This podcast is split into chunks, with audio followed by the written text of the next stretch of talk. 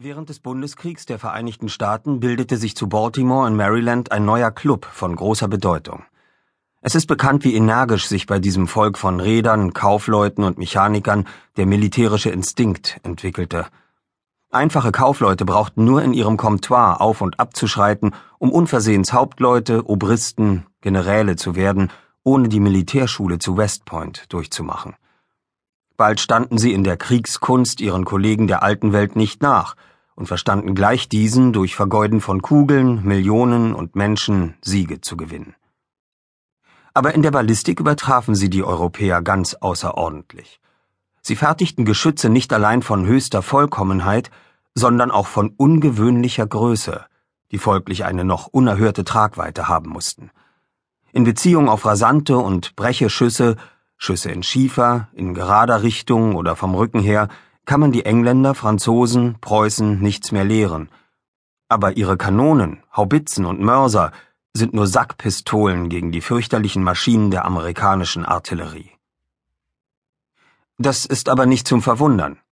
Die Yankees, die ersten Mechaniker auf der Welt, sind geborene Ingenieure, wie die Italiener Musiker, die Deutschen Metaphysiker. Ganz natürlich, dass sich ihre kühne Genialität in ihrer Geschützkunde zu erkennen gab.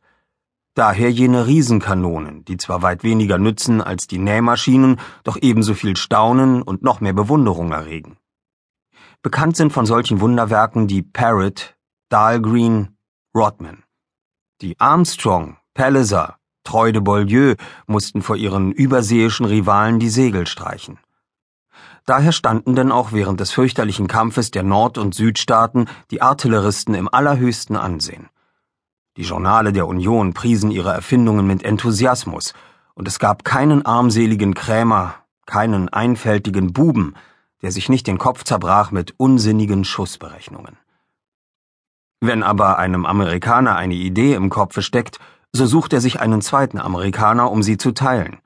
Sind ihrer drei, so wählen Sie einen Präsidenten und zwei Sekretäre. Vier, so ernennen Sie einen Archivisten und das Büro tritt in Wirksamkeit. Bei fünfen berufen Sie eine Generalversammlung und der Club ist fertig. So ging's auch zu Baltimore. Einer erfand eine Kanone, assoziierte sich mit einem, der sie goss, und einem anderen, der sie bohrte. Aus einem solchen Kern erwuchs auch der Gun Club. Einen Monat nach seiner Bildung zählte er 1833 wirkliche Mitglieder und 30.575 Korrespondierende. Unerlässliche Bedingung für jedes Mitglied des Clubs war, dass man eine Kanone oder mindestens irgendeine Feuerwaffe erfunden oder doch verbessert hatte. Aber offen gesagt, die Erfinder von Revolvern zu 15 Schuss, von Pivot-Karabinern oder Säbelpistolen genossen kein großes Ansehen. Die Artilleristen behaupteten in jeder Hinsicht den ersten Rang. Die Achtung, welche sie genießen, sagte einmal einer der gescheitesten Redner des Gun Clubs, steht im Verhältnis zur Masse ihrer Kanonen, und zwar nach direktem Maßstab des Quadrats der Distanzen, welche ihre Geschosse erreichen. Noch etwas mehr. Das Newtonsche Gravitationsgesetz verpflanzte sie in die moralische Welt.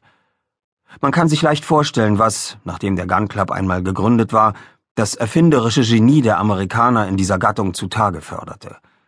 Die Kriegsmaschinen nahmen einen kolossalen Maßstab an, und die Geschosse flogen weit über die ihnen gesteckten Schranken hinaus, um harmlose Spaziergänger zu zerreißen. Alle diese Erfindungen ließen die schüchternen Werkzeuge der europäischen Artillerie weit hinter sich. Man urteile aus folgenden Zahlen. Einst, wenn's gut ging, vermochte ein 36-Pfünder in einer Entfernung von 300 Fuß 36 Pferde von der Seite her zu durchbohren, und dazu 68 Mann. Die Kunst lag damals noch in der Wiege. Seitdem hat sie Fortschritte gemacht.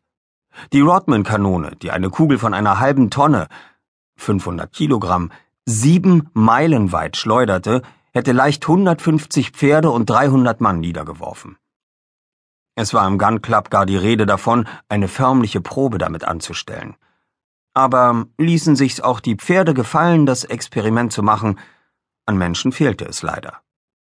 Wie dem auch sei, diese Kanonen leisteten Mörderisches, und bei jedem Schuss fielen die Menschen wie die Ähren unter der Sense.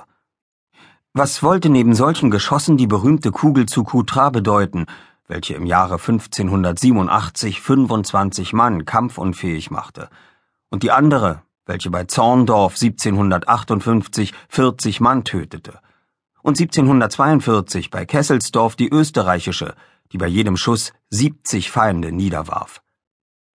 Was war dagegen das erstaunliche Geschützfeuer bei Jena und Austerlitz, das die Schlachten entschied? Da gab's während des Bundeskriegs ganz andere Dinge zu schauen. Bei Gettysburg traf ein kegelförmiges Geschoss aus einer gezogenen Kanone 73 Feinde. Und beim Übergang über den Potomac beförderte eine Rodman-Kugel 215 Südländer in eine ohne Zweifel bessere Welt. So verdient auch ein fürchterlicher Mörser, den J.T. Maston, ein hervorragendes Mitglied und beständiger Sekretär des Gun Clubs erfand, erwähnt zu werden. Seine Wirkung war noch mörderischer, denn beim Probieren tötete er 337 Personen. Freilich beim Zerspringen. Diese Zahlen sprechen beredt ohne Kommentar. Auch wird man ohne Widerrede die folgende, vom Statistiker Pitt Kame aufgestellte Berechnung gelten lassen. Dividiert man die Anzahl der durch die Kugeln gefallenen Opfer mit der Zahl der Mitglieder des Gun Clubs, so ergibt sich, dass auf Rechnung jedes Einzelnen des Letzteren durchschnittlich 2375 Mann kommen, nebst einem Bruchteil. Nimmt man diese Ziffern in Erwägung, so ist's augenscheinlich, dass das Trachten dieser gelehrten Gesellschaft einzig auf Menschenvertilgung zu philanthropischem Zweck und auf Vervollkommnung der Kriegswaffen als Zivilisationsmittel gerichtet war. Es war ein Verein von Würgeengeln, sonst die besten Menschenkinder auf der Welt. Diese Yankees, muss man weiter anführen, von erprobter Tapferkeit, ließen's nicht beim Reden bewenden und traten persönlich ein. Man zählte unter ihnen Offiziere jedes Grades, vom Leutnant bis zum General, Militärpersonen jedes Alters, Anfänger im Kriegsdienst und bei der Lafette ergraute Männer, manche fielen auf der Wahl statt und ihre Namen wurden ins Ehrenbuch des Gun Clubs eingetragen, und von denen, welche davonkamen, trugen die meisten Beweise ihrer unzweifelhaften Unerschrockenheit an sich. Krücken, hölzerne Beine, gegliederte Arme, Hacken statt der Hände, Kinnbacken von Kautschuk, Schädel von Silber, Nasen von Platina, nichts mangelte in der Sammlung, und der abgedachte Pitcairn berechnete ebenfalls, dass im Gun Club nicht völlig ein Arm auf vier Personen kam und nur zwei Beine auf sechs. Aber diese wackeren Artilleristen machten sich nicht so viel daraus, und sie waren mit Recht stolz darauf, wenn das Bulletin einer Schlacht zehnmal mehr Opfer anführte, als Geschosse waren abgefeuert worden. Eines Tages jedoch, ein trauriger, bedauerlicher Tag, unterzeichneten die Überlebenden den Frieden.